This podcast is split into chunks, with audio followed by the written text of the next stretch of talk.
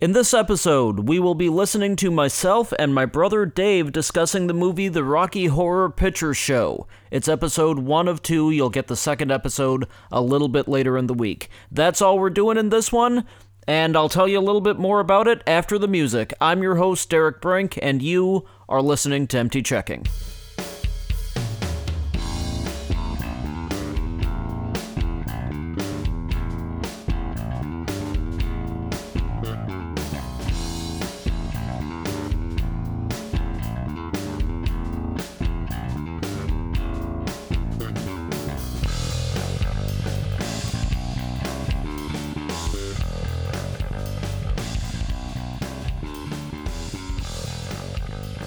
Hey there, checkmates. It's your old Uncle Derek coming to you once again. I am going to keep this intro super brief because we have a long episode to listen to, and the next one's even longer.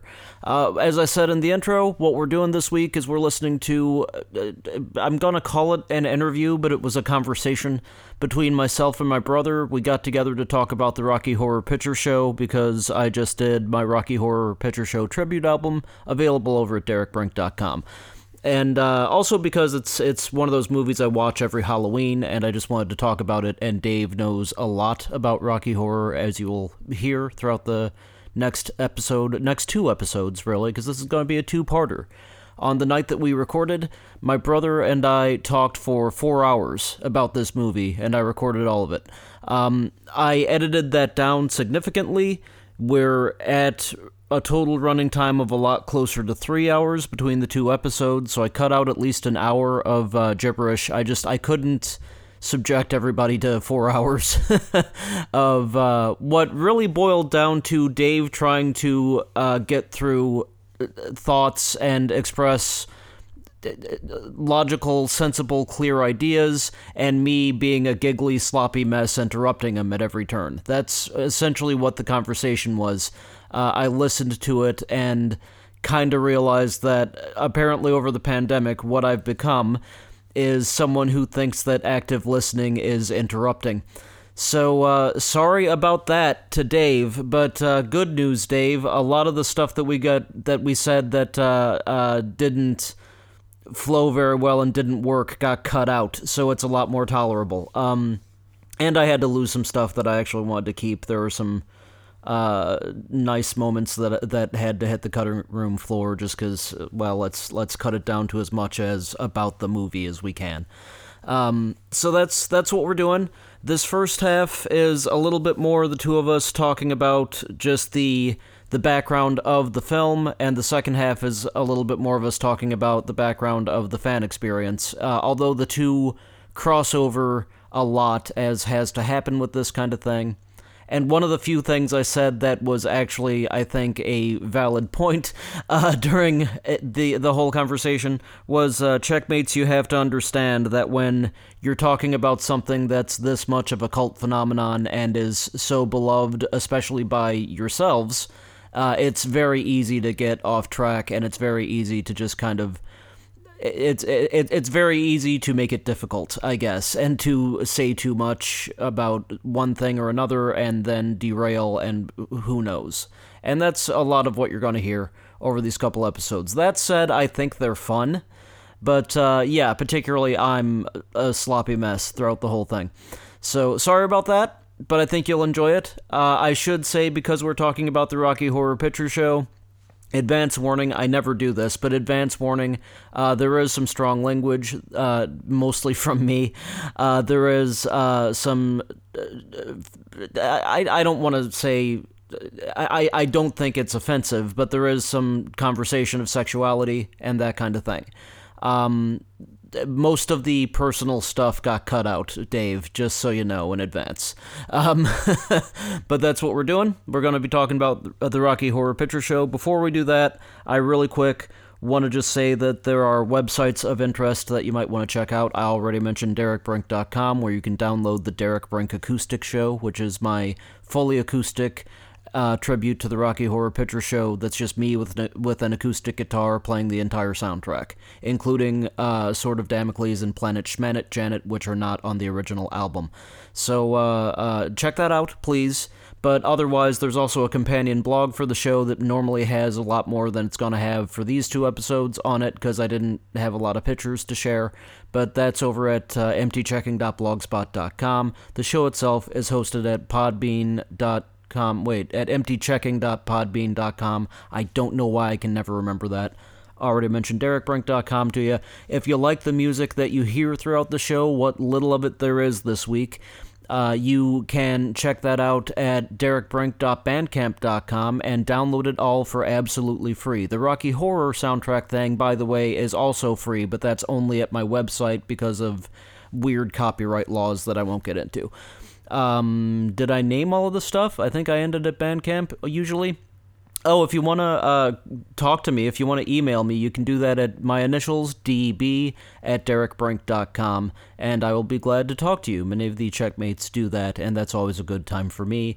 Uh, they don't always make it onto a listener mail segment on the show or whatever, but I, I try to answer everybody. So uh, check all that stuff out we're gonna get into the show here. We're it's it's it's kind of a long one. This one's not as long as the next one. This I think is about uh, an hour and a half of conversation, and then the next one is about an hour forty-five. So that's what you've got to look forward to. The next episode will drop midweek this week because I just kind of I didn't want to put too much time and space between them. I just kind of want to get them uh, get them out there and get them done, and not leave you with too much antici uh, but uh, Will, uh, that was a reference to the movie for anybody who doesn't know it. If you don't know this movie, you're going to be so in the weeds so quickly listening to this thing. Just uh, maybe watch it and then listen to this. I think Dave says that at one point during the conversation. But uh, we're gonna we're gonna do that. We're gonna play just a little bit of music here, and then we'll get into mine and Dave's conversation about the Rocky Horror Picture Show. I hope you have a good time with it. I had a good time doing it. I had too good of a time doing it to where I was not a very good interviewer, so uh, uh, or respectful conversation mate even. Uh, so that's uh, it's it's it's a fun one, but it's not me at my best. I'll tell you that. So uh, enjoy question mark and we'll uh, we'll catch back up with you after the conversation between Dave and I to kind of do our wrap up and prepare you for the next episode. Uh, here we go. Here's a little bit of music to get into that.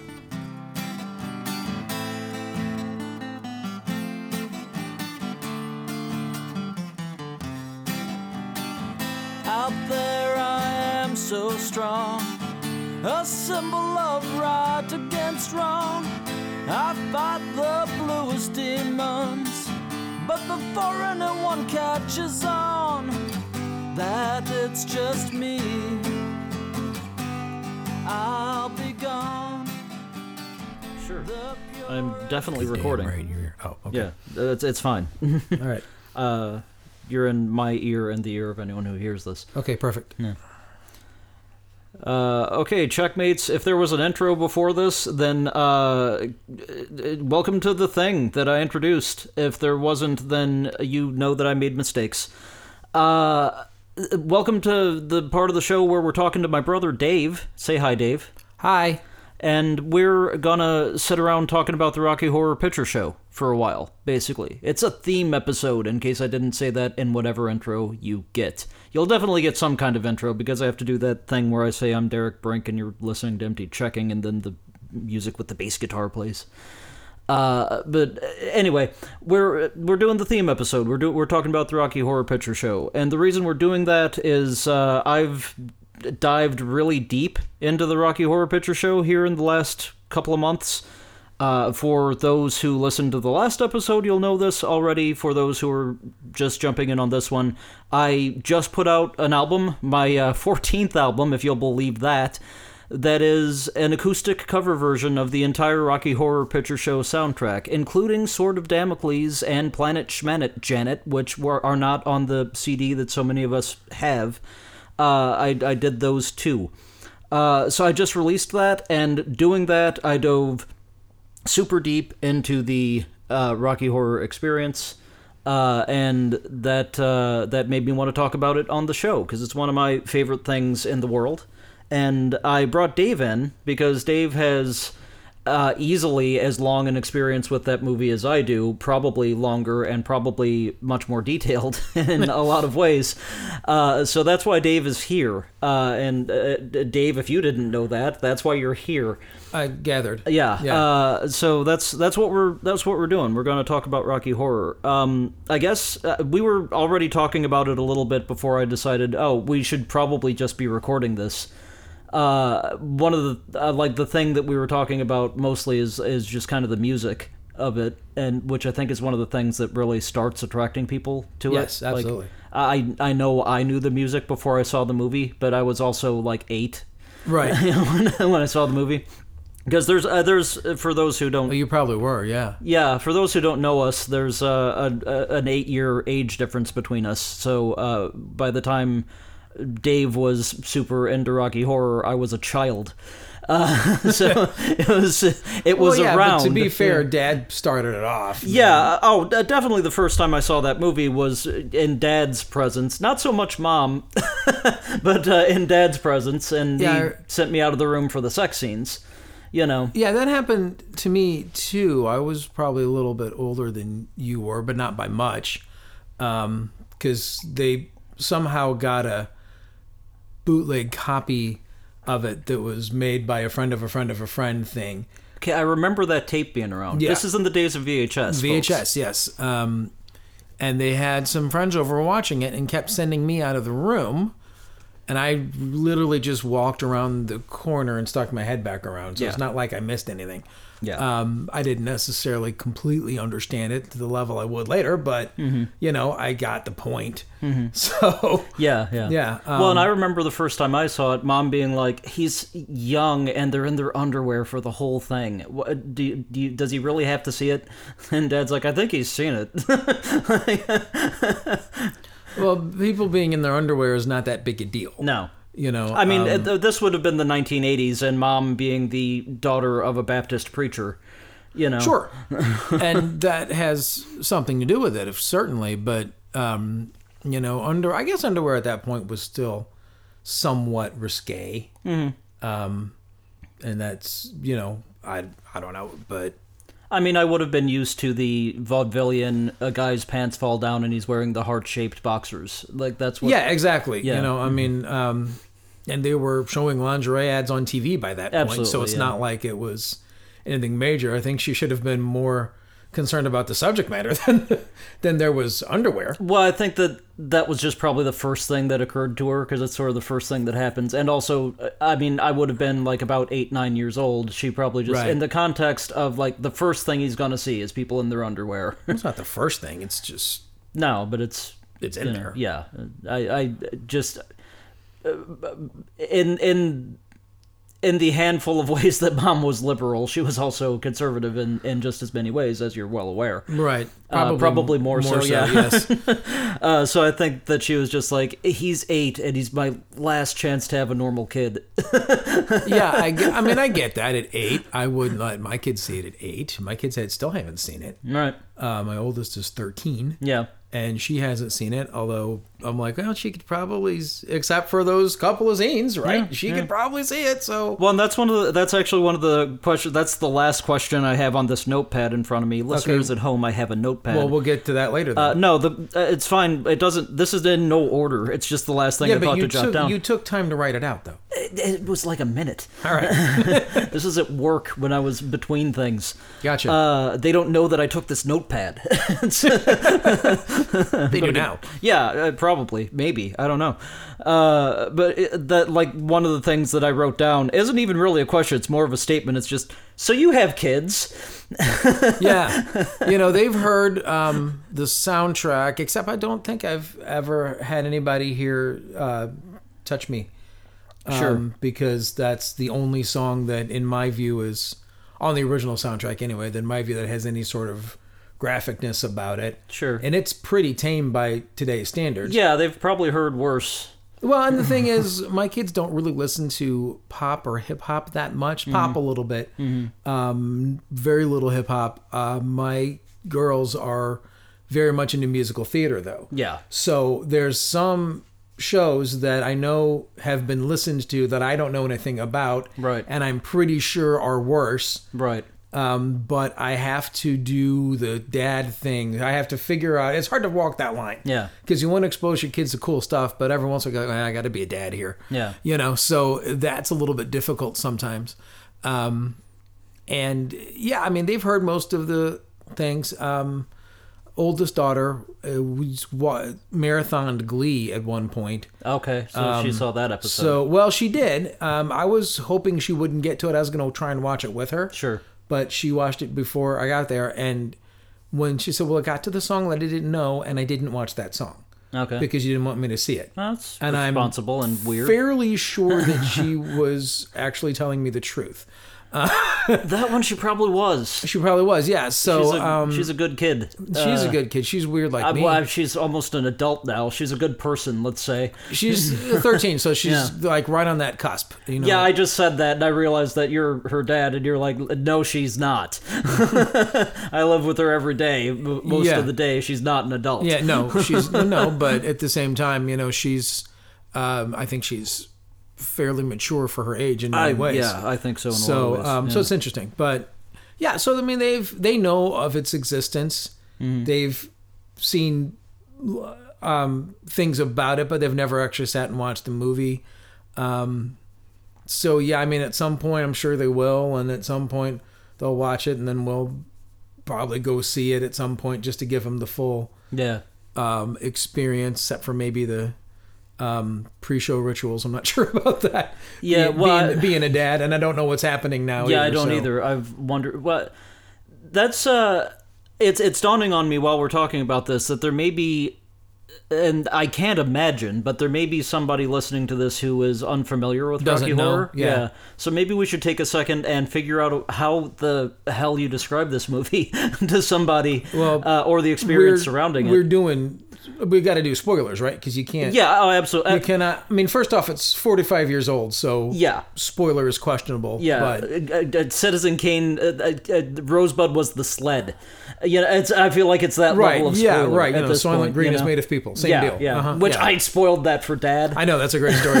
Somehow, That's uh, fantastic. uh, side tangent. Sorry, checkmates. Side tangent. By the way, feel free to call them checkmates if you want to.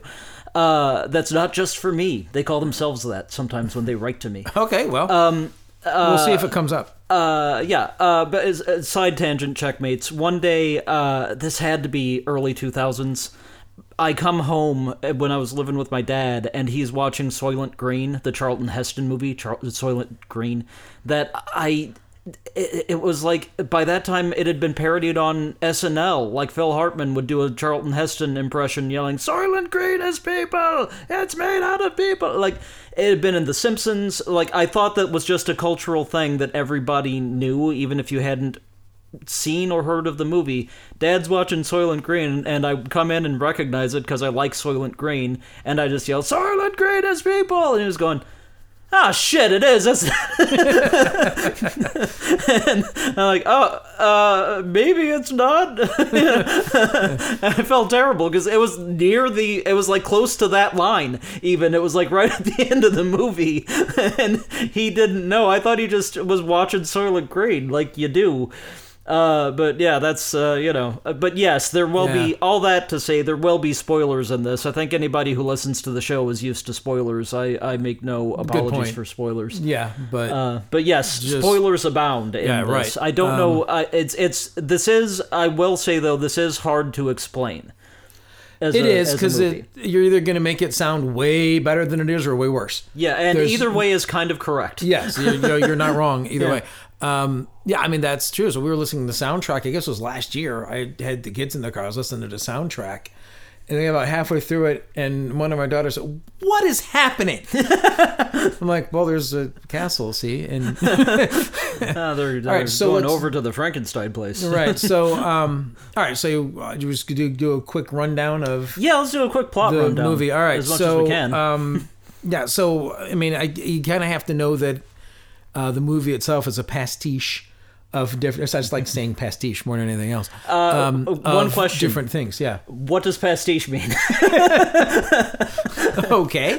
Um, it brings together various elements of different things to make one unique thing. It's got a little bit of this, little kind of like a Tarantino film. That is what I would have guessed. A little bit of this, a little bit of that, you know, um, together. So it combines uh, obviously music. It's a musical. Yeah. Um, it combines that with uh, B movie science fiction Yeah. from the 50s and that um, you know 50s rock and roll Mm-hmm. um, there's art references in it that people don't get there's Yeah. a lot of different things for the movie itself and then of course there's the audience experience but i guess we go into that Mm-hmm. Yeah, we'll after there. the movie Yeah, we'll okay. Uh, and one, it's important to also say that so many people miss this aspect of it. There's also a healthy amount of parody, yes Uh, that's kind of what i was like reference and parody. right hmm Uh, so many people think that it's trying to take itself 100% seriously, which I think in some ways it is. Because uh, Richard O'Brien, all you have to do is listen to the lyrics of science fiction double, double feature, and you know that this is a guy who genuinely loves the source Mm-hmm. yeah material. it's a love it's a love story or not a love story maybe not Love, a love story uh, but love a, letter. a love letter thank you that's what i was going for a love letter to um, the old b movies from the 50s and 60s and all that but mostly from the 50s yeah. um, and uh, musical theater and glam rock yeah, glam rock is a and, big um, there's like I say, there's Yeah. a, a few little touches of art history in it, but that's mostly in visual Mm-hmm. um, references, a lot of old movies. Uh, so um, that's cool. There's a lot of little things that go into it, um, and it's started life as a stage play. Yeah. Uh, most people know that, but not everyone. So started life as a stage play that was barely an hour long, and they just kind of kept adding to it. And I didn't realize it was that short. it's very short. Um, I mean, I guess the movie's only what, like an hour twenty or hour and a half. the movie is 90 minutes exactly Okay, because the director wanted to make an, our producer, somebody wanted to make a 90 minute movie. no, that makes sense. And uh, Richard O'Brien was saying he was surprised that it's 90 minutes because it feels longer. It kind of does. It I'm- feels longer and they put more stuff in it. Said in the stage show is 90 minutes almost on the dot. The last production I saw, which I haven't gone to the theater to see it, but I saw a uh, pro shot sure.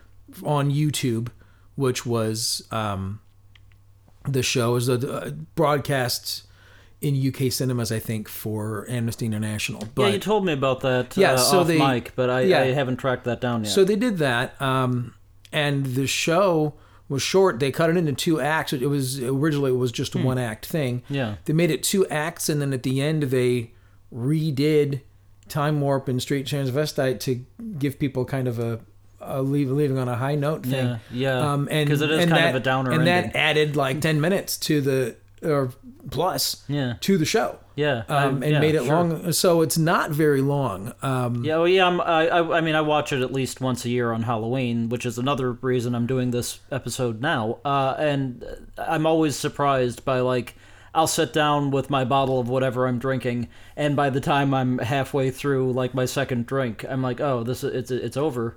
I've got to watch Clue now.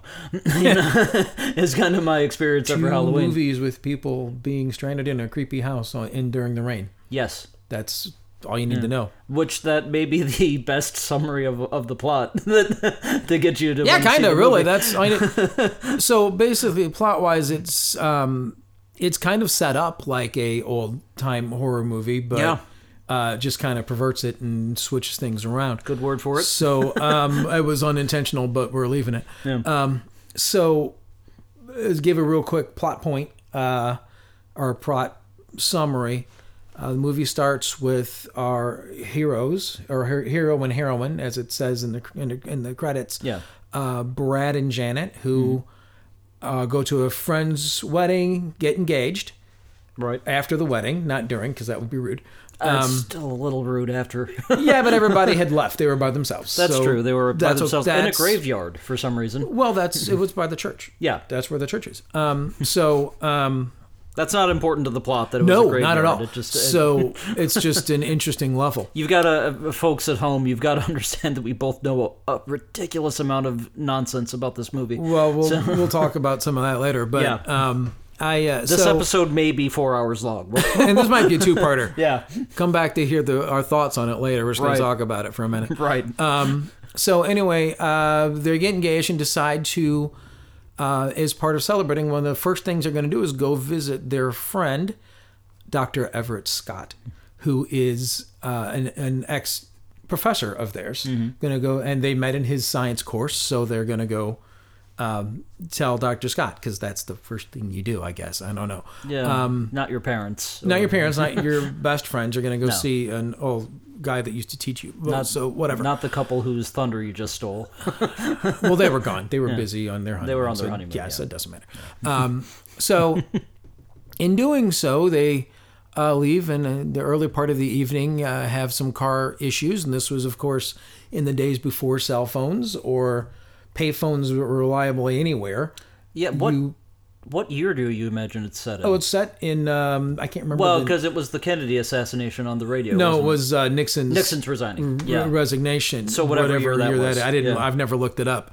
I that's something I um, but- love presidential nonsense, and that's something I should know. I, but Keep I talking. Know, I'm going to Google it. that uh, Richard O'Brien, uh, who wrote the thing, by the way, for people that don't know, uh, Richard Right. O'Brien did not want that in there because he didn't want it dated to a specific time. Right. And also, uh, it's stated that they left on a November evening, and then Nixon's reg- resignation was a different month. uh, August 9th, 1974. Yeah, so it was either a replay of the inauguration address, or there's a time travel thing, which I'll get into later Yeah, That's it's because I have theories. that But- is I, I so do I. I really want to talk about that, but we're getting ahead of ourselves. Okay, so let's bring it back. Let's bring it back in. So they uh, have car trouble Yes. and decide to go. They realize they'd passed a castle, like you do, Yeah, Um, in Denton, Ohio. in Denton, Ohio. Yes. So they realize they'd passed a castle, so they go to ask if they could use a phone.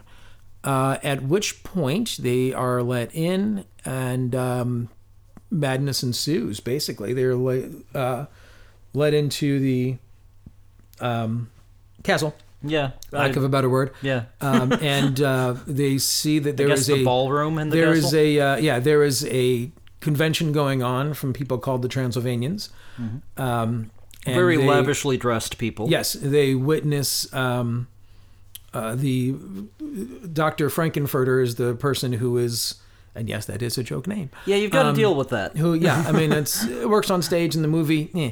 but anyway, um, he's kind of running the convention, and it's his big night, so they're invited to come and see the big reveal that he's got going on. Um, no, no hint of a phone anywhere, but um, because castles don't have phones. Yeah, I guess that's true. They keep asking during uh uh. Sweet Well, and there's one even. song where he says, "I'll get you a mechanic," and then Yeah. you know, no. yeah, Um, that never happens. So anyway, um, they see that uh, it is the night that he is unveiling his newest creation. He has made a man. He's made a creature uh, like Dr. Frankenstein, of course. Yes, um, which is kind of the reference. the whole naming him idea, yes, exactly. Something. Yeah. So um, he's built a creature. They see that. Uh, they're invited to stay the night because they don't really have a choice. Uh, at which point we learn that Dr. Frank-N-Furter is a man of, as they say, little morals and some persuasion. yeah. Um, he basically uh, is one of these is a character who is uh, the id gone wild. I think yeah. I mean, it. He's you, you have to crazy. deal with the fact that I mean, this movie couldn't be made today. no, Uh, and it's it's almost surprising that there are stage adaptations that happen today in the culture that we're currently in. You have to deal with the fact that uh, Dr. Frank-N-Furter identifies himself as a quote sweet transvestite, uh, and is shown in the uh, course of the movie having uh, sexual relations with uh, both men and women. yes, That's, he uh, seduces both Brad and Janet. Yes, that's part of the madness ensuing Yes. that we're talking about. He uh, he also basically built his creation as a muscle man. He built basically for his own needs. Yes. and desires not to really further anything scientifically. It's more he wanted to he wanted a pet.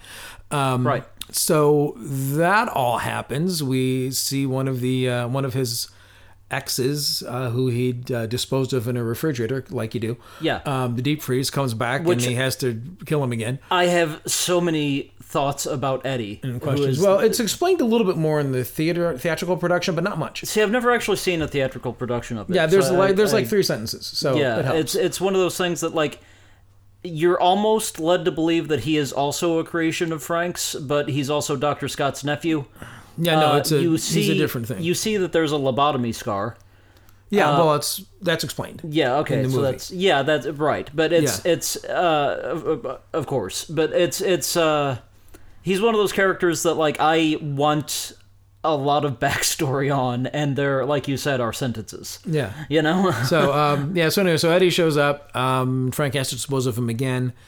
Um, lots of people having sex that maybe should or shouldn't be. There's some guilt um, from Brad and Janet both. Right, made in an in a time period where uh, it would one assumed monogamy. One Right. assumed that when two people were getting married, they were probably both virgins or had only slept with each other.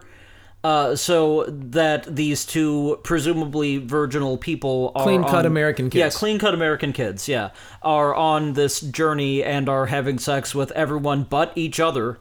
Is uh, that's sort of foundational to understanding the Yes. sort of moral story of the movie. Yeah. Is that there's uh, you you have to put yourself in a what mid to late 1970s mental- mentality that would have.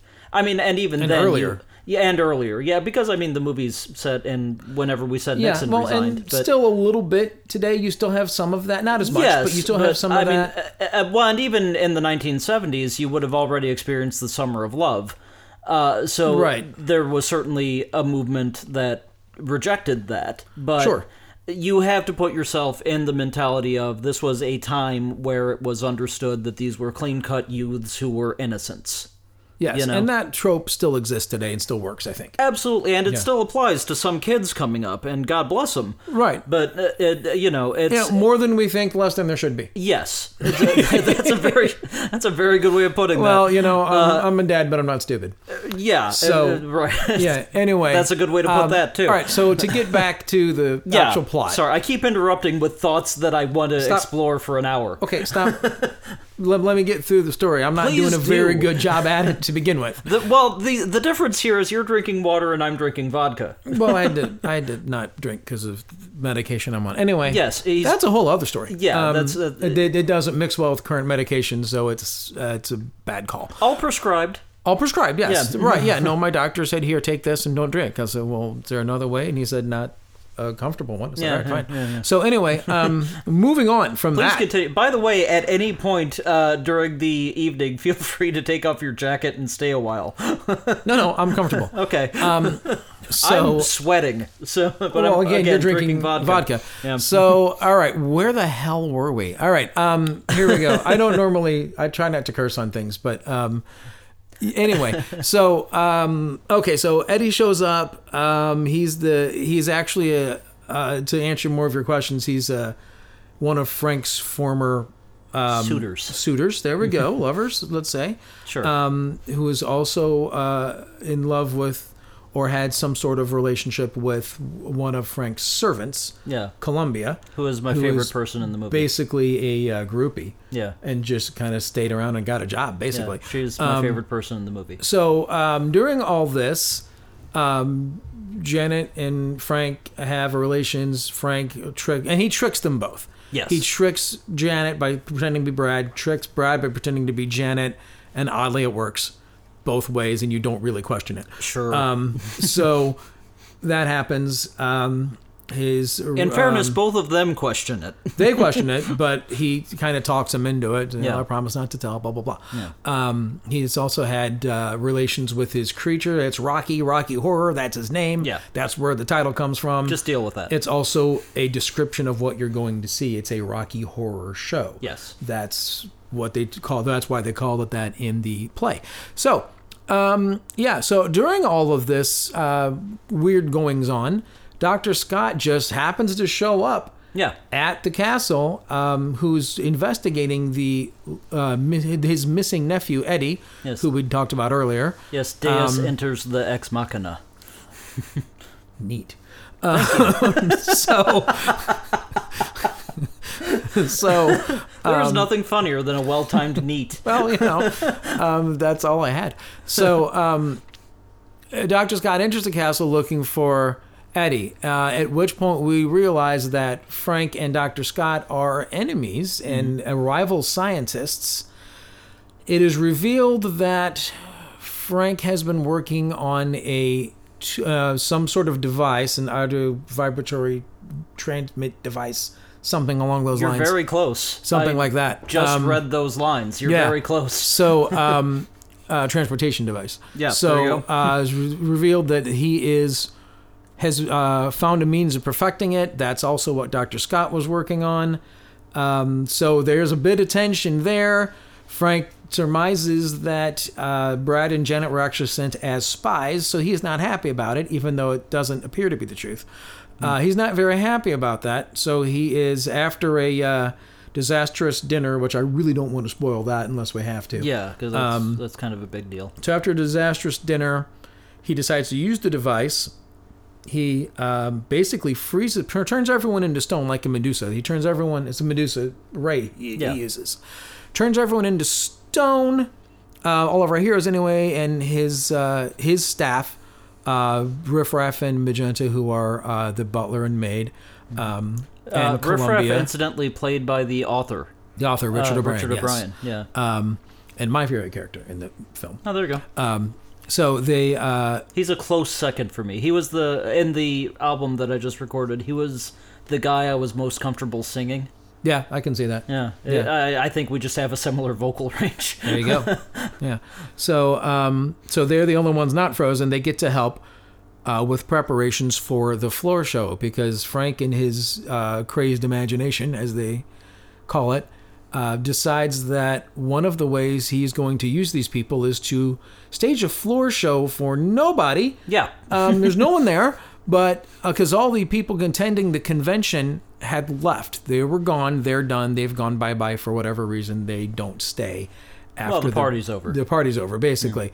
So they're going to, and he's directed this floor show, and they're having a floor, and I really don't understand it, but um, they have to go through all this, um, and during some big dramatic parts, Riff and Magenta have clearly decided throughout this that this has gone far enough. Mm-hmm. Uh, Frank's lifestyle is too extreme. I'm quoting lyrics here, Yes. but um, it's okay because that's how they explain it. yeah. Uh, Frank has gone too far. Having a good time is one thing, but he's uh, throughout the movie he's uh, murdered people and he's uh, corrupted um, the innocence of others, and Yeah. uh, uh, and he's uh, really treated Riff kind of like crap to the whole thing. Yeah, really so is. Riff is tired of Frank's crap and uh, decides that they are. Uh, staging a mutiny and that he is no longer the boss and they are going to ship the whole castle Hmm. back to their home planet because it's revealed that they're aliens at some point. Yes. And then uh, so important to point out. I, I uh, well, uh, not I might have skipped around a little bit. maybe not important to point out, but something that always intrigues me is that when they show up at that point, Riff and Magenta are in what we can assume is military garb, Yes. uh, which Frank does not seem to possess. Like they, uh, it seems like Riff and Magenta have military rank that Frank does not. Yeah, I think Frank is a scientist, Yeah. whereas they are military and they were um, taking him along, or he was technically in charge and they were there to serve him. Yeah. But uh, and Riff by and by mili- sorry. Uh, by military garb, I mean what Klaus Nomi would have worn as military garb. Yeah, it's not exactly functional Google or Klaus doesn't Nomi. exactly cover anything. Yeah, So um, it's very V-neck, kind So of rigid. if there's even a Uh, neck, I mean, it's not. yeah. It's just a. It's it's a gold lame nightmare. I mean, there is a V, sure, there's a V. So a very um, deep V. Yes. so they decide that they're um, I'm adding nothing. doing to a. this, I'm so sorry. Yeah, that's okay. Um, all right. So in part two, we'll You're discuss doing the such a end. good job, and I'm not. we'll helping. discuss the end of this in part two. Um, you know, what, I'm just just I'm, I'm going to take over for a while, and you just Please do. so um so yeah sorry. so they're they have decided this is all b movie science fiction stuff if you've seen any b movie science fiction you're familiar with a lot of this um so anyway they decide that uh they're going back to the home planet and he's no longer in charge uh frank sings a really good song Oh, God, to um kind of plead his case for mercy uh riff is having none of it and uh, does what has to be done That's interesting. Is it? Do you view it that way? I I, I view it as him uh, singing it optimistically, genuinely thinking that he's going home. I think it's a little bit of both. Okay, that's I think it's a little bit of both. Yeah, I think that that's I- in there. uh, that that's something I want to talk about for a while, probably off mic, because Okay. I, I didn't realize that there was a different interpretation of it. I think there's a different interpretation for everything. Well, yeah, but I uh, Especially like, in this I- movie. I, uh, that wasn't something I would have arrived at. I think we'll- it's part. I think it's a little bit of both. yeah, But you know, I'm I'm well past 200 viewings, so yeah. I mean, uh, that's that, which is another. I've thing to talk had about. time yeah. to uh, you know, waste. Yeah, I've wasted so much time actually. But Uh, uh, so I- anyway, Riff is yeah. having none of this. Um, Riff Raff decides that it's better that uh, Magenta and he return alone. Mm-hmm. Um, there's more killings and stuff, and then at the end of the movie, the castle leaves, uh, goes up to the sky. I don't know why I said it that way, and. Uh, Brad and Janet and Dr. Scott are left in the wreckage of the essentially the innocent castle. Yes, so they're uh, left in the wreckage of the castle in the wreckage of their former lives, and they have to deal with what have happened over the past, however long it's been, the Yeah. past evening, let's say. Um, Seven and they have hours, to according deal. to, according to Rocky, right. Well, yeah. which is Seven- debatable. We'll talk about that. Right, seven hours, and uh, you know, which is about the length of this podcast so far.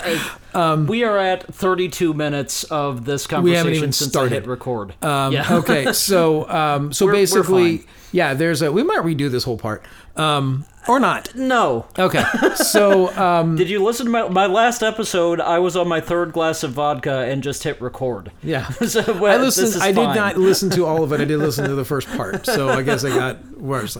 I, my fault. My mea culpa for not finishing. It's fine. Um, so uh, anyway, uh, yeah. So that's kind of how it ends, and it's kind of on a downbeat ending. Yeah. Um, but and it's Yeah. lin- it's kind of open ended too, uh, because there's. You know, so one of the characters has become more empowered. One of them has lost power, and the other one is kind of there. So um, it's interesting. Interesting. Yeah. So yeah, the, well, that's also an interesting inter- interpretation of that uh, ending. Uh, the, I there's mean, a the- lot of i mean i think it's the what's happened to each character is talked about in the floor show they each talk Well, about what's also- happening and what how they're feeling. yes, feeling you're correct. What what is happening though to Brad and Janet, I think, is most directly addressed in superheroes, which is the last thing we Right, hear before the kind of coda of the it is yeah and i think that um Because I mean, Janet's lyric ends still the beast is feeding. Yes, I read some regret going. into that. um i maybe maybe not i don't know I Uh, guess it depends on what you think the beast is. Yeah right so but that's a whole Anybody who doesn't know this movie, we are so inside thing. baseball right now. yeah i mean if you don't i mean if you don't know the movie i mean maybe see it and then listen to this Yeah, I don't know. Um, How did you get to the 34th minute of the two of us talking? right i mean you know i'm just i don't i'm not even sure why we're still doing it I, I- that's a great question. So um, yeah, so basically, uh, my so let's talk about something else. Okay, uh, have Let's you ever seen on. A League of Their Own? No, no, I meant something else. Refer- Oh, referring to you got a list of questions over there. Why don't you just no, you're doing great. This is fire me off a this topic? is actually fantastic and uh, like in some ways so much deeper than I thought we were going to get. Because I I I genuinely thought that the plot summary was going to be a paragraph, and I, I'm I'm so happy that you've gone this long. Because it's well, actually I didn't do all of it. You did a lot of it. Uh, the, yes and no, but uh, you're you're you've actually addressed some of my questions. I just wanted to get through the. I, but I figure if we're gonna do spoilers and we're gonna tell people what it is, you know, I'm not gonna do. And then this happened, and oh, what's going to happen? No, Right. no just here's what happens. You know, uh, there's a lot of loss of innocence. There's a lot of loss of.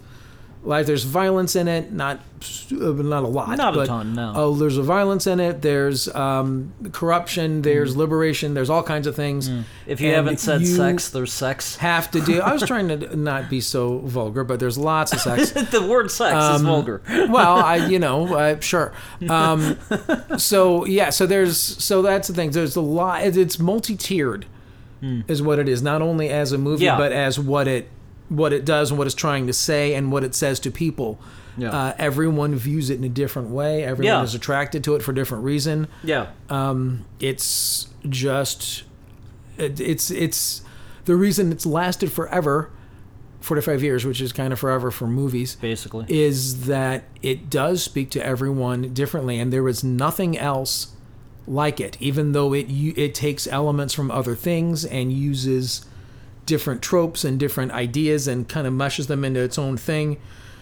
it resembles all those things, and it's not those things. It's its own individual living organism, basically, and you you can't kill it. Yeah. And um, People have tried. oh yeah, I mean, it, it, I'm, it, oh, it almost didn't get off the ground. I mean, Yeah. So it's uh, and that's why it's lasted long is because everyone we could have two other people in here, and they would argue about little bitty bits of you know different things that we say and they'd have different interpretations on it mm-hmm. different reasons why they're attracted to the movie and what they think the lasting power is so mm-hmm. yeah it's very uh, it's it's it's its own unique thing and Yeah. you know love it hate it or otherwise Yeah. Um, it is Yeah. so that's that we were going to talk about the audience We'll, participation We'll, we'll get there in a we'll second. get it in a. Uh, okay That was an outstanding summary of the movie. Thank you for that. thank you very much Uh, I uh, uh, said Elvis uh, as he left the building. Uh, you said thank you very much, is what you said. keep talking Uh, it's, you looked confused, so I was trying to help.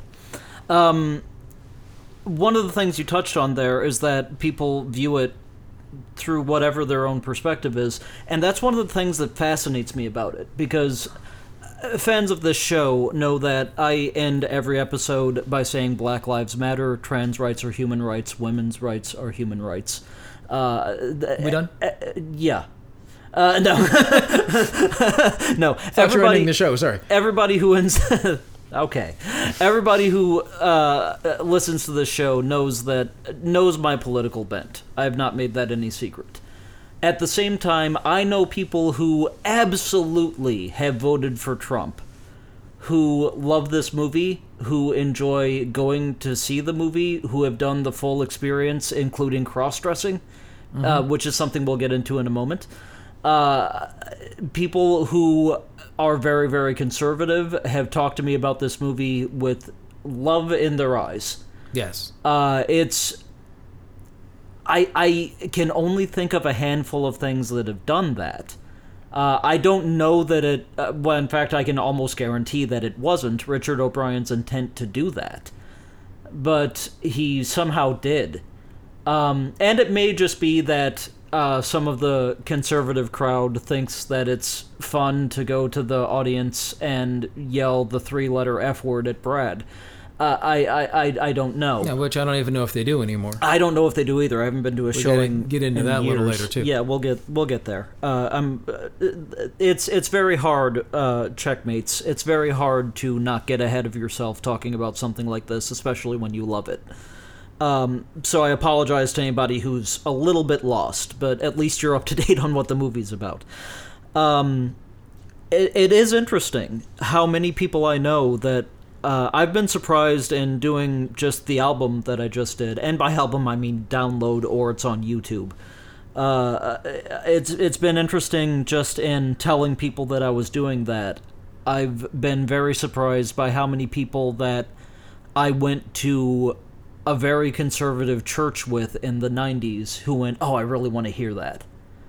You know, uh, Yeah. because they have a love for it in their hearts. And I've actually found out through that, I found out that there are a couple of people that I assumed were very conservative who are not, uh, which is sort of an interesting experience with it, which has been that's been uh, uh, I, I I guess we're kind of shifting now into the fan experience Okay. rather than just the uh, nuts and bolts of what the movie is. Right. One of the kind of interesting things that I keep encountering as a fan of the movie is uh, the other fans of the movie and the connection that you have that you didn't know that you had with other people you know? Yeah. and uh, and just the the- sort of like you were speaking to the variety of people that you realize also love this thing. And part of that is uh, if anybody investigates my album on this. There's a place on my website, which is derekbrink.com, for anybody who wants to visit it. Uh, there's a I, I talk fairly in depth about my love of this movie, and there's a point there where I, I kind of talk about. Um, but I, I just talk about my experience. I talk about the fact that I, I've met so many people through my love of this movie, uh, and their sort of shared experience of it, but I'm floundering a little bit here. I'm I, I know what my point is, but I'm having trouble I expressing don't, it. I don't know entirely where we're going. All right, Uh, yeah, I I'm I'll nudge you along. so sorry. This might be the vodka's fault. Uh, it, Vaga. Yeah, yeah. Ketel One, proud sponsor of. Uh, You have to take that out. yeah, no, they, they sponsor nothing. I sponsor the hell out of them. There you but go. They uh, they do not sponsor me. If Ketel One wants to start giving me money, I will absolutely. It'll come right that. back to you. Yeah, yeah. We I will will just spend it and all spend it on Ketel One. on One, Ketel One. So Uh, it's a win-win, really. but only on Fridays. Uh, I have my rules. Um, I'm sorry, I don't know where I was before I got derailed. I'm not sure, honestly. Uh, I don't know. You were talking about how the how you've met different people who love the movie, and they're all different types of people. Yeah, what, uh, which I guess is really just sort of my point, is that I've met so many people through watching this thing and through loving this thing and through talking about this thing that so many of whom I wouldn't have expected and so many of whom I've had a connection with that I wouldn't have had a connection through other things. Right. And that's talking about even people that I've met in churches.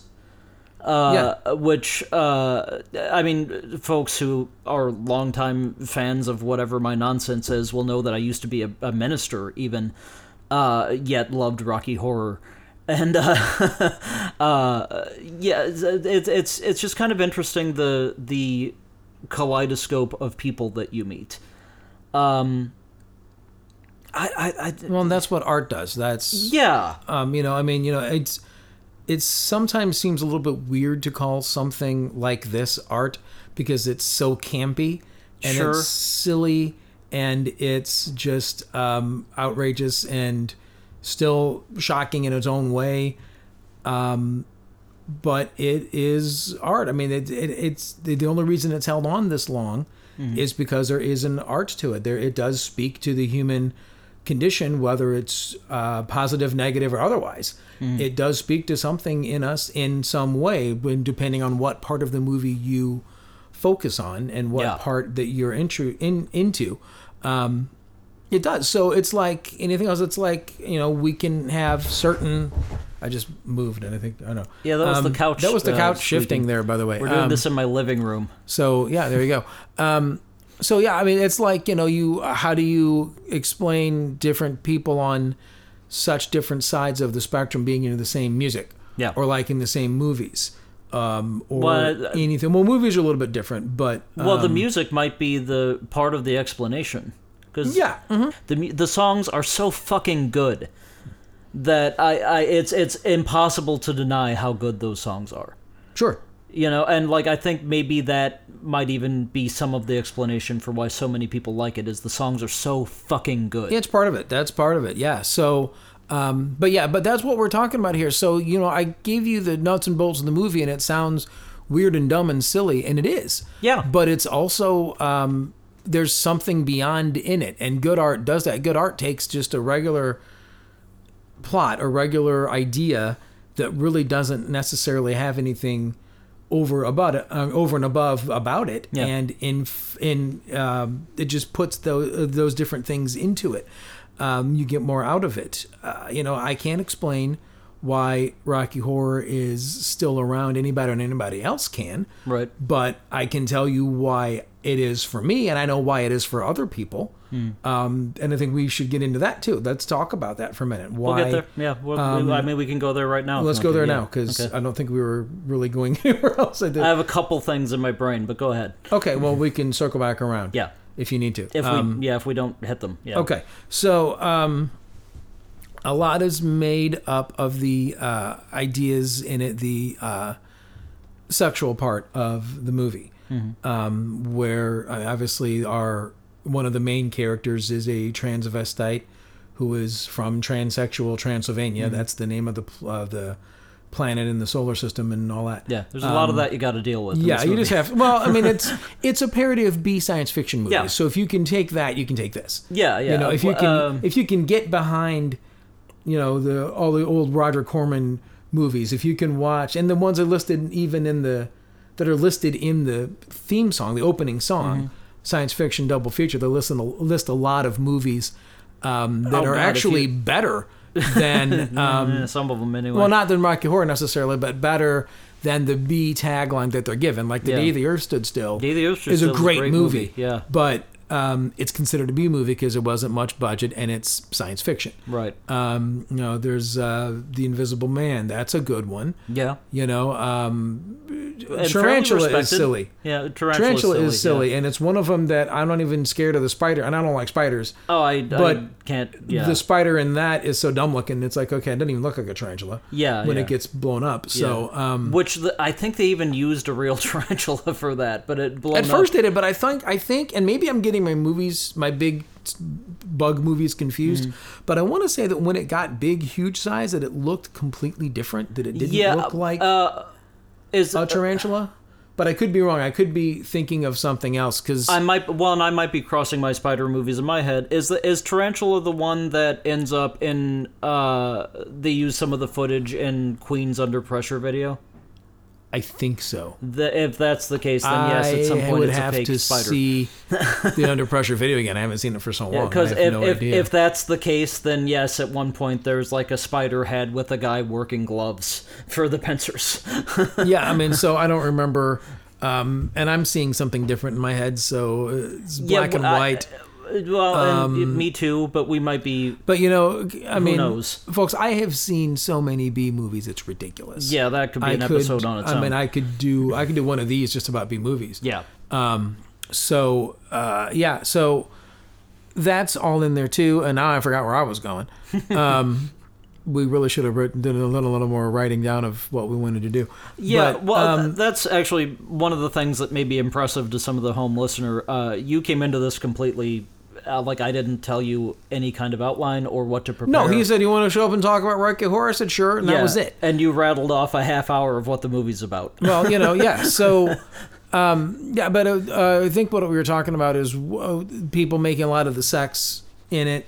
Oh yeah, Um, people. Yeah. So yeah. there's a lot of uh, there's a lot of um, there's some homosexuality in it. There's bisexuality in it. Um, a lot of different things, which now we look at in a different way, and we are yeah, able to um, see uh, much differently than we did in the 70s. But even still, Yeah. uh, it's so outrageous and so over the top and so in your face in this movie um, that no matter how you feel, you ha- you have to deal with it. Yes. on one level or another, you know. And um, you know, a lot of people, uh, for whatever reason, Frank-N-Furter's kind of become a gay icon to a degree, or at least he did for a while sure. um, which always made me a little bit um, not suspicious, but I was kind of wondering about it a little bit because he's not a good guy. right. I well, mean, that, that's The that's definitely something I want to talk about. yeah, because there's advertisements in the further that they used to play up the movie. Obviously, this is an ad thing that showed a picture of Frank-N-Furter and said he's the hero. You know, I was like, is he he's though? not. Because he he's the guy that does all the bad stuff. He's the villain here, guys. So Yeah. while he is very much his own person and out and proud, and he's the uh, you know the uh, I guess the symbol of freedom and everything and being who you are and doing what you want to do um, he takes it again to an extreme and He he effectively rapes both Brad and Janet, yeah at least to start with. i think i mean he starts you know kissing and everything before they know who it is Yeah. they discover who it is, and then they agree to it once they've figured Yeah. out his roots It's it's so it's there's a area, there's a but weird yeah. borderline there somewhere there's Yeah. a weird thing um By the way, this uh, brought to you by two uh, cishet white men. yes exactly so you know there you are um in their so forties. it's a little bit weird there, um, and you have to you do have to deal with that by today's standards. Yeah. But at the same time, um, when you're watching the movie, it's there, but it feels more innocent. That's the weird thing about this movie is that there's a level of innocence to everything that happens here. And there's a level of fun and silliness about it, even though it's some really heavy stuff. I mean, people Yeah. have had epiphanies about their own sexuality watching this movie. Um, people who were on the fence and didn't know, or didn't even know they had those feelings in them. yeah. It's just bam, you know, you see Rocky Horror, Uh, you see Frank-N-Furter in all his glory, and there you are. What's Not new to his glory, but you know what I mean. And, and what what's the name of the guy that uh, like the number one fan of Rocky Horror? Sal Piro. It's Sal. Yeah, I, I mean that's basically his story. Is he saw the movie and awakened. Uh, it, it, it, know. happens to a lot to a lot of people. A lot of people who uh, feel that they, it gave them the power to be themselves. Yeah. And if that's what the character of Frank is doing for people, that's great, and I have no problem with that. But we Absolutely. do have to admit, or at least realize, that this is the villain of the piece. Yeah, uh, I agree with you completely. The uh, I I said already in this conversation you could not make this movie today. Uh, and that I mean, while we're right on the borderline of this, I just want to dive into it. Um, we have to deal with the fact that there is, uh, as much as there is LGBTQ plus uh, I, uh, identification with the movie, there's also certainly a lot to object to by today's standards. Um, I've said in things that I've written about the album that I just did and elsewhere, I've said though that uh, look, I'm a straight white male. Uh, I, I mean, I part of my story with this movie is I first saw it when, again when I was under the age of ten years old, and Mistake. I disagree completely um, because I uh, was exposed to ideas that a lot of my friends weren't at a much younger age. okay, that's fair. Uh, and a lot of those ideas, I genuinely think this movie shaped a lot of who I am now, uh, and a lot of my understanding of sexual identity. Um, for better or worse, can be argued. But I I look at this, I think back on this movie, and I genuinely think that maybe not the movie itself, maybe some of the people I've met and the experiences I've had around it, which we still need to touch on. Uh, but maybe some of that more than the movie itself. I really I credit this movie with a large percentage of why I'm so accepting and comfortable around people of gender identities that are not my own. Sure. and yeah, the only reason I would say not to have a kid that little see it is not because of um, there. Hey, there's gay people and there's transgender, and, or not transgender, but there's transsexual people. Tra- yeah, and- transvestites um, yeah. Right. Um, so there's that in it, and there's other things touched on and hinted at.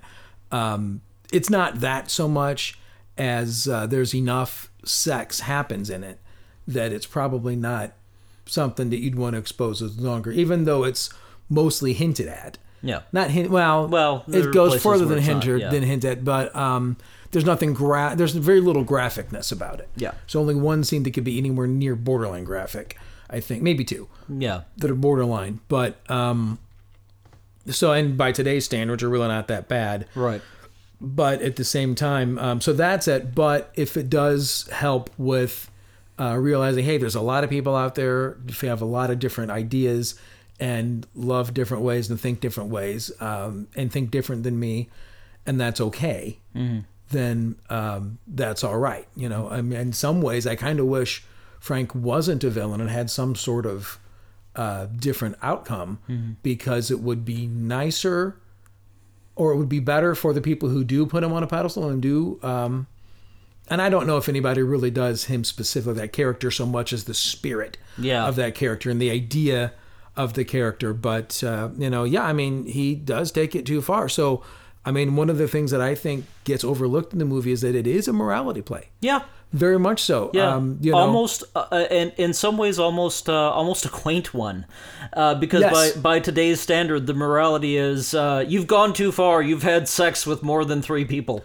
well and I don't know that it's just because you've had sex more than No, three of, people of, but of course not. But you could almost read it that way. You could if you wanted to be very literal about Yeah. it. Yeah, and that's a problem with everything right now. Is Yes. everybody's literal about it. Nobody stops to think. But that's a whole other tirade.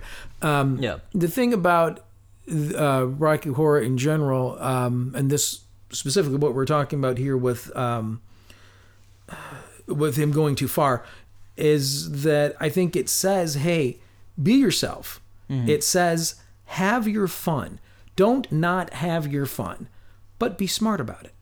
Yeah, You know, take and because it can you can use that not only with sex because I mean, hello, how many diseases do we have now that we didn't have back then? Yeah. or we had just a small percentage of it nobody thought about. Right. So with sex, yes, hey, you know, I'm not I'm not here to judge with you know sex whether you should be having sex with beyond marriage or any of that. You know that's all Sure. or before marriage or whatever.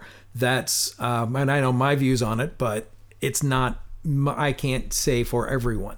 What I can say is be smart. Don't be an idiot. Yeah. You know, That's um, good advice. be smart no about it. You know, and about. but that translates, and that not translates, but it um, includes you know experimentation with drugs, which is not explicit in the movie, but it's kind of Mm-hmm. it's mentioned, hinted at. I mean, hint, hinted at a little bit here and there. uh, Columbia Um, says, you know, uh, the only thing that gives me hope is my love of a certain dope, and you can read dope one way or another. Yeah, well, I always read it as Eddie, but I did too, but I, it kind of occurred Um, but there to me that is a there's a joint in the dope. movie. You see Yeah. a, you see a joint. Yeah. Um, the idea, the whole line in Sweet Transvestite, um, he's a little bit. And when you knocked, he thought you were the Candyman. Yeah.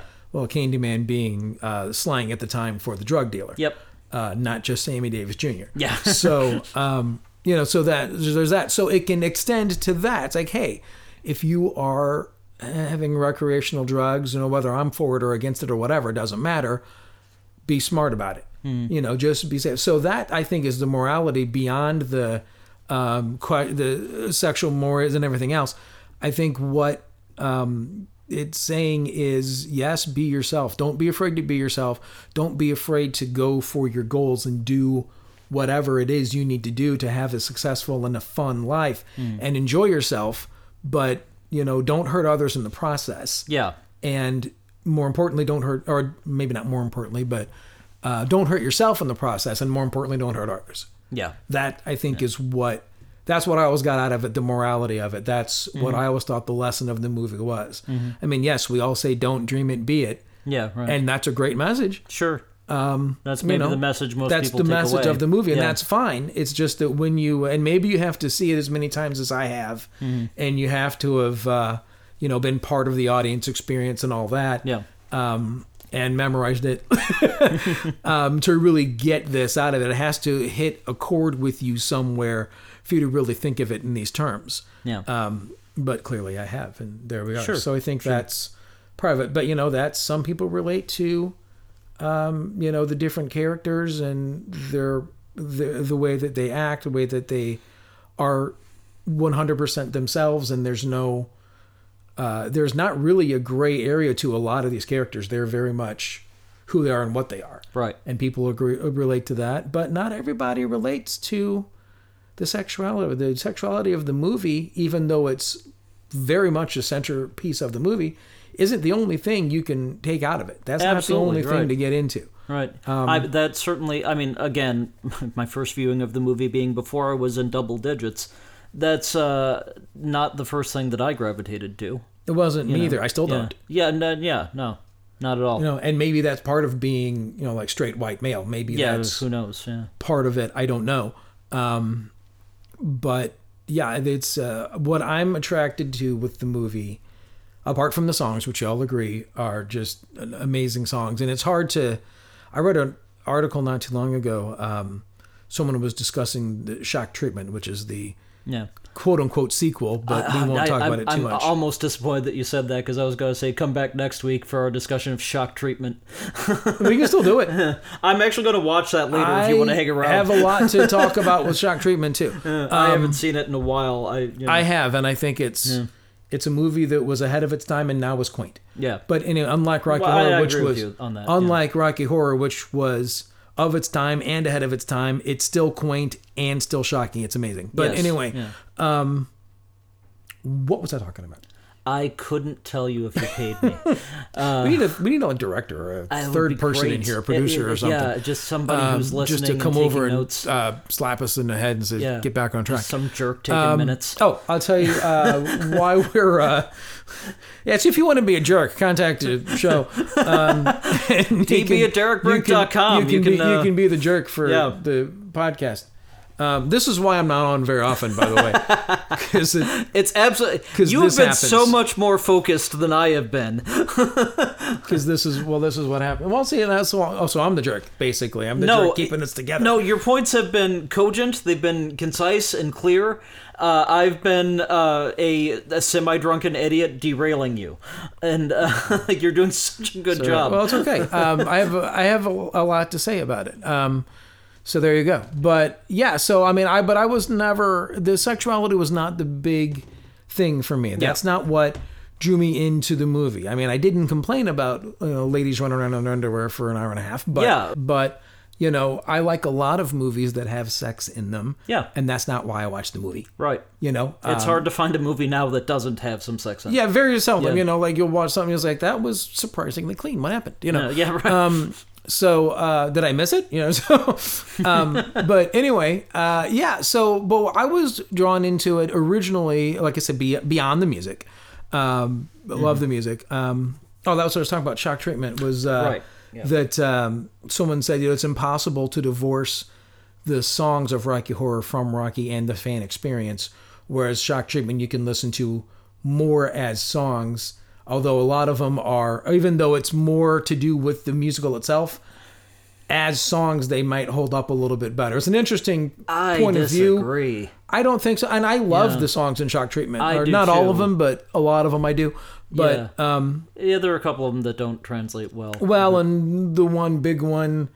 Uh, that everybody points to is like, well, that's what the character said. It's not. Yeah, nobody it's believes not- that anyway. yeah. No, anyway, so that's a whole other. That's a whole other thing. But so uh, side tangent, if anybody wants a cool experience of that, uh, the artist Mark with a C Yes. uh, did a very cool recording, very, similar to what I did with the Rocky soundtrack, but he did it first of the Shock Treatment soundtrack. Check that out. Yeah, it's Mark pretty with cool. a C is his name. Yeah. Mark, Mark with a C, by the way, I don't know if anybody uh, knows this. I don't know if you know this.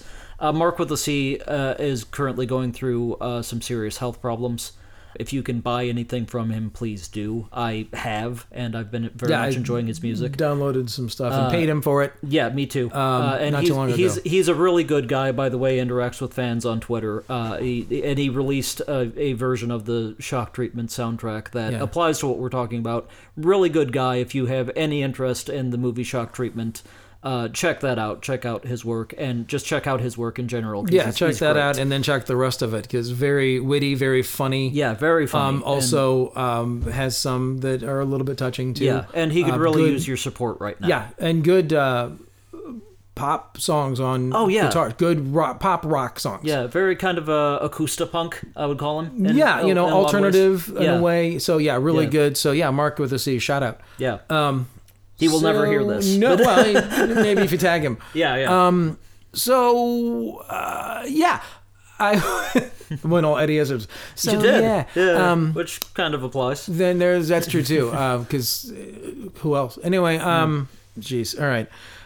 So I was attracted to the movie. I think that's what we were talking Yeah, about. uh, for things other than the music is Uh, of yes, where we're, uh-huh, we've said that four times. we've been there, um, been there for ten minutes. At first, I was attracted by the parody aspect. yeah, uh, because sure. it parodies science fiction movies and old B movies. And I, as I said, as I said, I love B movies. Uh, I've seen a bunch of them. Uh, the worse they are, the better. yeah, Not because I like to sit and laugh at how bad things are, though I do. Um, I'm not going to be. Uh, let's be honest. I do sometimes watch it because wow, this thing is so bad. I have to see it. But and I think we talked about this before when I was on. Um, I like that somebody just went through and did something. Yeah. Had no budget, did it anyway. Yeah. Had two people to act, did it anyway. Um, and I like that. And I'm the guy that I love, as much as I love Mystery Science Theater 3000, every once in a while I wish the robots would shut up yeah. so I could sure. watch the movie, you know? Which, by the Um, way, uh, in case anybody's wondering where MST3K got the idea, Rocky Horror Fan Experience. Yes. Um, so I don't know why I was, uh, that. well, uh, it's Rocky Horror. We should be singing more. I probably Um, should. Yeah. So anyway, uh, so I was uh, I, into that because I'd seen all those movies. Mm-hmm. Um, there's Frankenstein references. I've seen Frankenstein. Sure, everybody has. Um, I've seen, you know, there's um, all sorts of different little things. Um, you know, all the references they make from Day the Earth Still, and there's little p- pieces of movies that look kind of like another movie Yeah. and you pick up on that and i couldn't name them all right now for you if i tried but um, you know so i was attracted to that i'm always attracted to art that is a little bit different or a little bit weird Me too. i like it um, not all of it sometimes i think it's weird for weird sake and i'm not interested in that there has to be something more to it Sure. and here there is. So um, I was interested in that. I was interested in. Um, I liked the character arc that happened with a lot of the characters. It was interesting to see how things unfolded. I like the fact that the first time you watch this movie, you are Brad and Janet. Yeah. The way that they set the movie up, and not the stage play as much, but the way that they set the movie up, you are Brad and Janet. You experience this as it happens, and you have to deal with how you feel about everything that goes on on screen.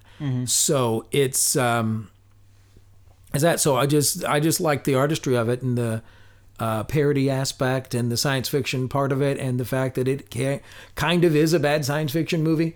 Um, so I'm into that. You know, um, it's kind of funny in its own way. It's not hysterical, haha, funny, but it's got a lot of funny comic beats, and you Yeah. have to see them. You kind of have to see it more than once to get Oh, them yeah, to really start getting the humor behind it Absolutely. and where the humor is and catch the little glimpses of you know uh, watch you have back to background characters sometimes and see what they're doing and how they're looking at each other and the way the ex- ex- glances that are exchanged it's just um, good so it's a movie that really we shouldn't be talking about in art terms and we totally are because it deserves it Yeah. but yeah the sex was always um, kind of this oh and there's sex in it yeah. I. that's the way that I always agree felt about it. And you know, like we talked about people seeing it and having uh, different experiences and realizing things about themselves, uh, just made me realize how straight I am. Sure. I mean, it did, you know, because none, and that's you know, um, yeah, I'd never made me question my sexuality, even think about it, Right. but. Um, it did with a lot of other people, and it's helped a lot of people. So Yeah, good well, for them, and that's- good for the movie. That's very important to say. That, uh, uh, well, I mean, look, there's not a positive representation of LGBTQ identity in the movie. Uh, I don't think. Um, Probably not. No. But uh, it has helped a lot of people who um, maybe haven't confronted that part of themselves confront that part of themselves. Yeah. Um, and for the time, it was, um, there when there was very little. Yeah, groundbreaking for the time. Yeah, uh, yeah. Uh, well, I mean, Google Sal's life story. You'll, you'll get the idea. Yeah, Sal Piro. Uh, Sal, yes. yeah. Uh, I apparently I'm on a first name basis with him. You guys go way back. Yeah, uh, that that is uh, that is an important part of it. Is uh, I because Rocky is uh, not Rocky Balboa, Rocky Horror.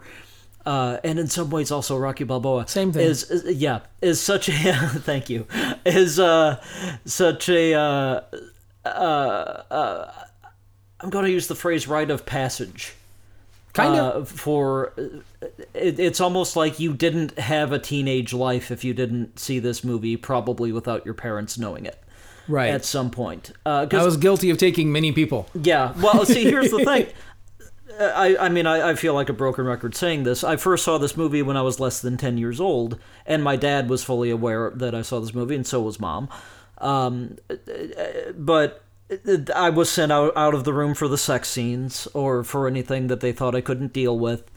Um, and I, I remember being a kid. Uh, I talk about this on my website. I remember being a kid and being in the lunchroom in elementary school. And this was when uh, Vanilla Ice roamed the earth.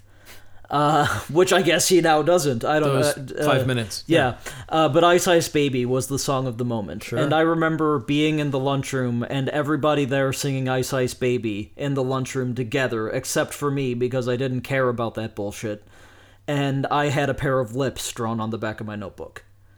You know, Yeah. uh, and I, I that like my experience with it started out very young, but like by the time I was ten, uh, like I said, I was sent out of the room for the sex scenes anytime it was shown. By the time I was ten, I had stolen your copy of the VHS and watched the sex scenes, Sure. and my reaction to them was, "Oh, that's it, huh? You know, you don't even see yeah, anything." I mean, you know, that's, You know? we're talking about, you know, how you know, oh, I my daughter's only thirteen. I don't want her to watch it, but by the time she sees it, she's gonna be like, "Really, Dad? This is Yeah, yeah. I've, I've, I've seen this. Yeah. yeah." yeah. Um. So anyway, so I guess we're getting up to fan experiences where we're, We're, yeah, this, we're right. right. We're right at the door of that. Yeah. So let's Okay, let's so go let's, ahead and walk so through. let's uh, Um, ring the bell and That's one of the things see if you. anybody lets us in. Okay. Uh, hopefully it's not Riff. Right. Uh, well, or if it is, I think we're both prepared for that. Um, I know what not to do. yeah, sure, or at least whose side to be on by the end of it. True. Um, uh, yeah, the fan experience. One of the things you've kept referring to is how long it's lasted, and we we Mm-hmm. just passed the 45th anniversary of the movie. Um, and the the stage show even before that. I mean, the movie was what 76, seven, something like that. Mm, I'd have to look at. I'd have to Google it. Seven. Yeah, I'm gonna say it's four. Been a been a minute. That's something that one of us could pull up on our phones either while we're talking or when the other guy is talking. Well, could, but my I don't have a lot of battery. so- Rocky Horror release. I'm at 87% somehow. five. Good for you. I'm like twenty. Uh, 1975, September September 25th, 1975. We are like we just passed that uh, as Yeah. as an anniversary. That would have been 46 Like 46 years. I years. But yeah, we're so we're at uh, coming up on 50 years here pretty quick of that movie being around and the stage show much longer than that or a, little longer Yeah, than few, that maybe anyway. three or four years. Yeah. Yeah. Uh, so uh, this thing we're still talking about it in 2021s and there are people 2021s in I liked 2021 it. I keep it. Okay I'm gonna start using that. Okay, we're still talking about it now, and some people are still seeing it for the first time now. In And 2021. yes, in 2021, and there are you know teenage kids who want to see it for the first time, and their parents aren't letting them yet. Uh, in 2021, this movie has been around that long and is viscerally loved now still and is more popular now i would argue than it's ever been i mean it, in well in some Possibly, ways yeah. because I mean, when I was a teenager, I mean, there wouldn't have been a Glee episode. There wouldn't have been a Fox uh, new version of I think it. it's just become. Uh, oh, let's not even talk about that. Um, no, but it happened. it's. Uh, I think maybe it's just more part of the culture. It's just been Yeah. soaked in more because well, it's been yeah, around forever. Yeah, I, I mean, the, the it's it's one of those examples of uh, the freaks won. You know, Yay! uh, the the nerds uh, finally you know control everything, and and we were right. It turned out, uh, uh, the, the, which is kind of great. But the, I mean, that movie's been around so long and loved for so long, and is still loved so rabidly, despite the fact that it's. In many ways, it cult- I was going to say culturally unacceptable in many ways, but problematic is a That's much kind kinder. of the beauty of it, though, is that it is, yeah, and it's supposed to be, and um, everything in this movie hits you in the face. It does not Yeah. do anything after the first. I mean, the first image, the lips that sing, Mm-hmm. the first image, you know, hits you in the face. Then it kind of comes into this little quieter movie, and you're setting it up, and then from the moment they hit the castle, Yeah. everything is just as big and bold and uh, just powerful as it can possibly be. Yeah. It's so over the top that it almost seems normal by the end of the movie. Yep, which is Um, part of the been- beauty of it. Yeah, you've been in this world for however long, and you're just like, well, yeah, of course that happens, sir. Why not? Yeah, You know, it's- it's just almost- crazy. It's almost like the message is, uh, uh, "Fuck you! You've got to be comfortable with the excess." You Yeah. know, that's that's almost the Yeah, message even of it. yeah, even though you know the excess is you know it does like I was saying does put a little bit of a hey too much excess is thing, but um, it's there. And as far Yeah. as art goes and campy, fun, silly art, it's right there. Yeah. Well, I mean, it, I keep saying silly, and I don't know if that's the, an appropriate word. well. There's a silly aspect of it. I mean, I don't I don't think it's unfair in the conversation that we're having.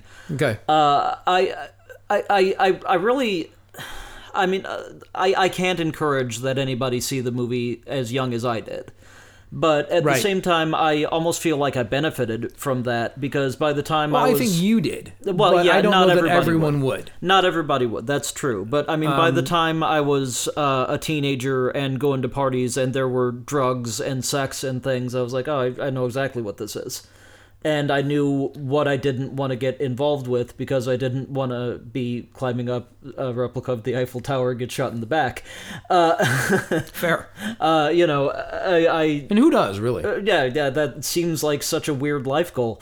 Uh, but it's on somebody's bucket list. I can guarantee you.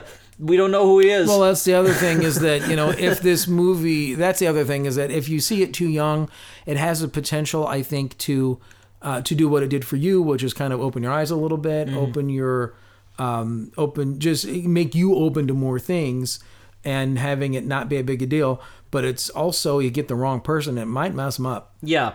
Well, and that's important to say. This is my experiences in the context of having, uh, particularly a father who was very good at providing context for things, at answering questions if they were asked, at, uh, uh, you know, uh, my, my dad. Uh, well, our dad, I guess I should say, since you're here, our dad kind of took the approach of, well, he's going to find out eventually. You know, Exactly. uh, he may as well do it in a safe environment where he can ask questions if he needs to you know and there was there Or was comfortable asking them. yeah yeah yeah there was uh uh I mean, if a movie is rated PG or PG 13, that PG stands for parental guidance, and I had it. Right. You know, that's an important piece of my Yeah, it's not like the people movie. who just sit their kids down in front of the TV and let them watch whatever comes on and Yeah. don't pay attention. Yeah, my father So- was aware of what I was seeing and Yeah, and that's what I try to be with my kids too. I mean, I know they see stuff that I don't know they've seen, Sure. and that's okay. They're supposed to. Sure. But um, I will show them something every once in a while. I'll show them something that's got a little bit of, you know, and not nothing d- damaging. But Sure. every once in a while, I just want to see if they get the joke. Right. You know, we were uh, the other day. I was watching one of the few Kids in the Hall episodes that there's nothing overly objectionable in it for a small kid. Sure. Where I'm sitting there, and uh, sometimes I forget that the American shows were censored a little bit. Oh, yeah. And there was, um, you know, a, a giant f bomb Mm. in the first three minutes, and Which uh, which uh, which F word are we talking? about? Because the F word is no longer fuck. The F What's word is new F word? The F word is now the three letter F word that you. oh, okay, yeah. Um, well, that was said in the Kids in the Hall a lot, but it was Yeah. as an, an empowerment thing. Now I'm talking about the We're talking about the traditional four Um, yeah, letter the F traditional Yeah. four letters that I just said and then that didn't. yeah this is yeah i say i'm trying i'm trying to not do go there Yeah. um but i am opening the door for you to do so whenever you want Okay. um so anyway um yeah so it was that one um the uh, F word the country Joe and the fish chanted at Woodstock. Yes. Yes. exactly so um good good good analogy Thank you. um or example i guess so yeah so and i kind of looked at my daughter I was like and I just kind of looked at her and she goes, We don't say that word. I'm like, That's damn right. So All right. So, um, but no, but she kind of, I was like, yeah, forgot that was in there. Okay. Right. So just move on. It's not like they haven't heard it. Yeah. You know, I just don't use it around my kids. And Right. I say, hey, you know, if they don't hear me using it very often, then maybe they will Yeah. not be completely foul mouthed little cretins. yeah. Which is why they don't have, them- hang out with their uncle that much. Not a whole lot. Uh, Those who listen to the show know what I'm talking about. yeah. So, um, anyway, uh, yeah. So fan experience. Let's go to that. Yeah, So- well, we're kind of there. Uh, cause, no, but let's go into the actual fan experience. right. Well, because that's that's sort of what I'm talking about. Is it's been around that long and been beloved that long, be, partly because of the fan experience and the fan interaction with it. right. uh, because anymore, someone who goes to see Rocky Horror is virtually not going to see Rocky Horror. They're going for the experience. Mm-hmm. Uh, which, by the way, uh, quick side question: uh, You mentioned with that uh, uh, Amnesty International version of it that you watched that they had an act break. Where was the act break? uh, right after Frank creates Rocky and That takes makes sense. him to Okay, his that's- somber bottle suite. That's where so I would the have two assumed. Okay. Uh, scenes that we were not supposedly not allowed to see when we were kids. Yes, that I uh, saw by the time begin was 10. Act Two, Yeah. Okay, that makes sense. um, and they Uh, are way worse on stage than they are in the movie. That's I would have almost Holy assumed. yeah. bejeebers. All Uh, okay, that makes some sense. I just Uh, said so holy bejeebers on you did. in front of people. Uh, way to go. As you know, as hey, and I'm like I say, I'm trying to clean up a little bit. Yeah, yeah. trying to be yeah. respectable around. It's here. that uh, church influence on you. Uh, uh, that's Well, the, you know, sometimes I, I don't want to, you know, screw up in front of my kids too much. I'll curse every once in a while, Sure. but I don't want to just let something fly and have them just like, Yeah. you know, I, I think have them drop their uh, juice or something. well, uh, Whatever that meant. Yeah, it doesn't. It's fine. That Um, sounded bad. Uh, I assumed that they had a juice box. Uh, well, they did, but Okay. um, uh, the the part of the reason that I ask you that is uh, that that's where the act break is in that uh, in that presentation of the show. Uh, and checkmates, depending on how much longer we go, this might be where the act break is in this particular podcast episode. uh, you might uh, you might get uh, part two when we return in the uh, next show. In the meantime, I will leave you waiting with antici.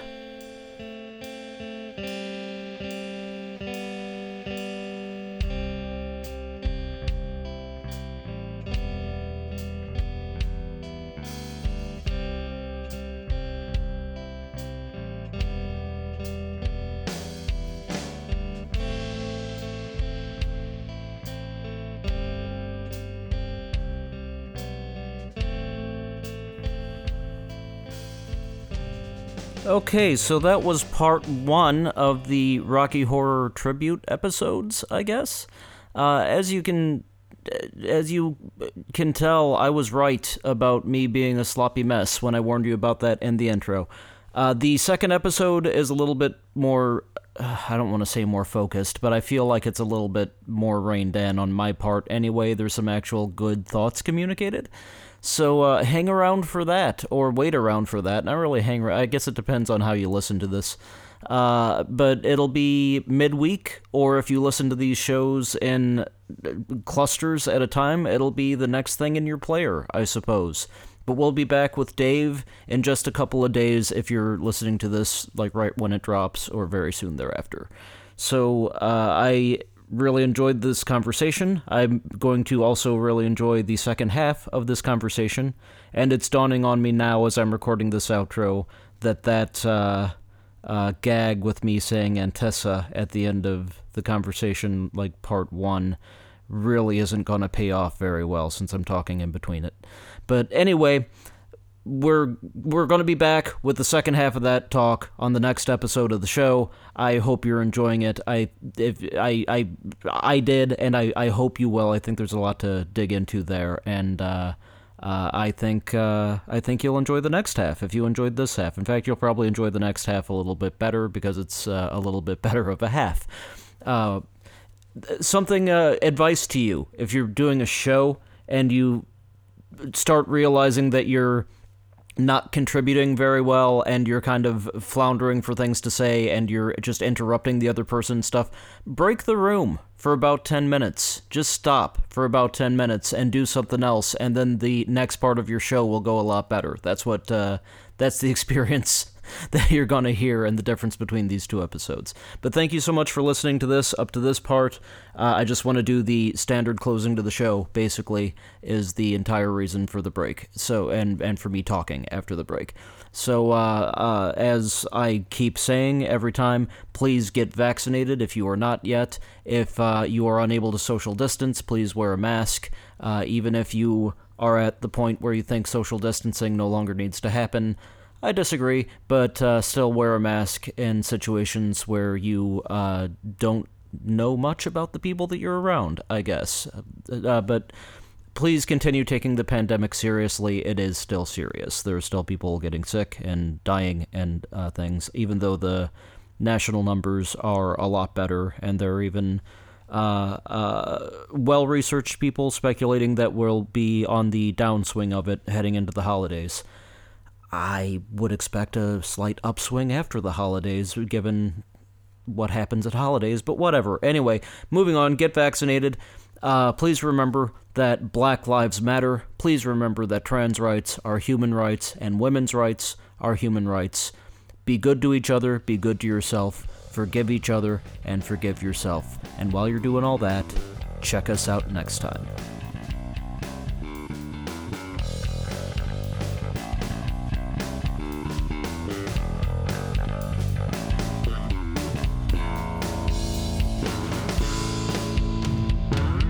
Dinner is prepared!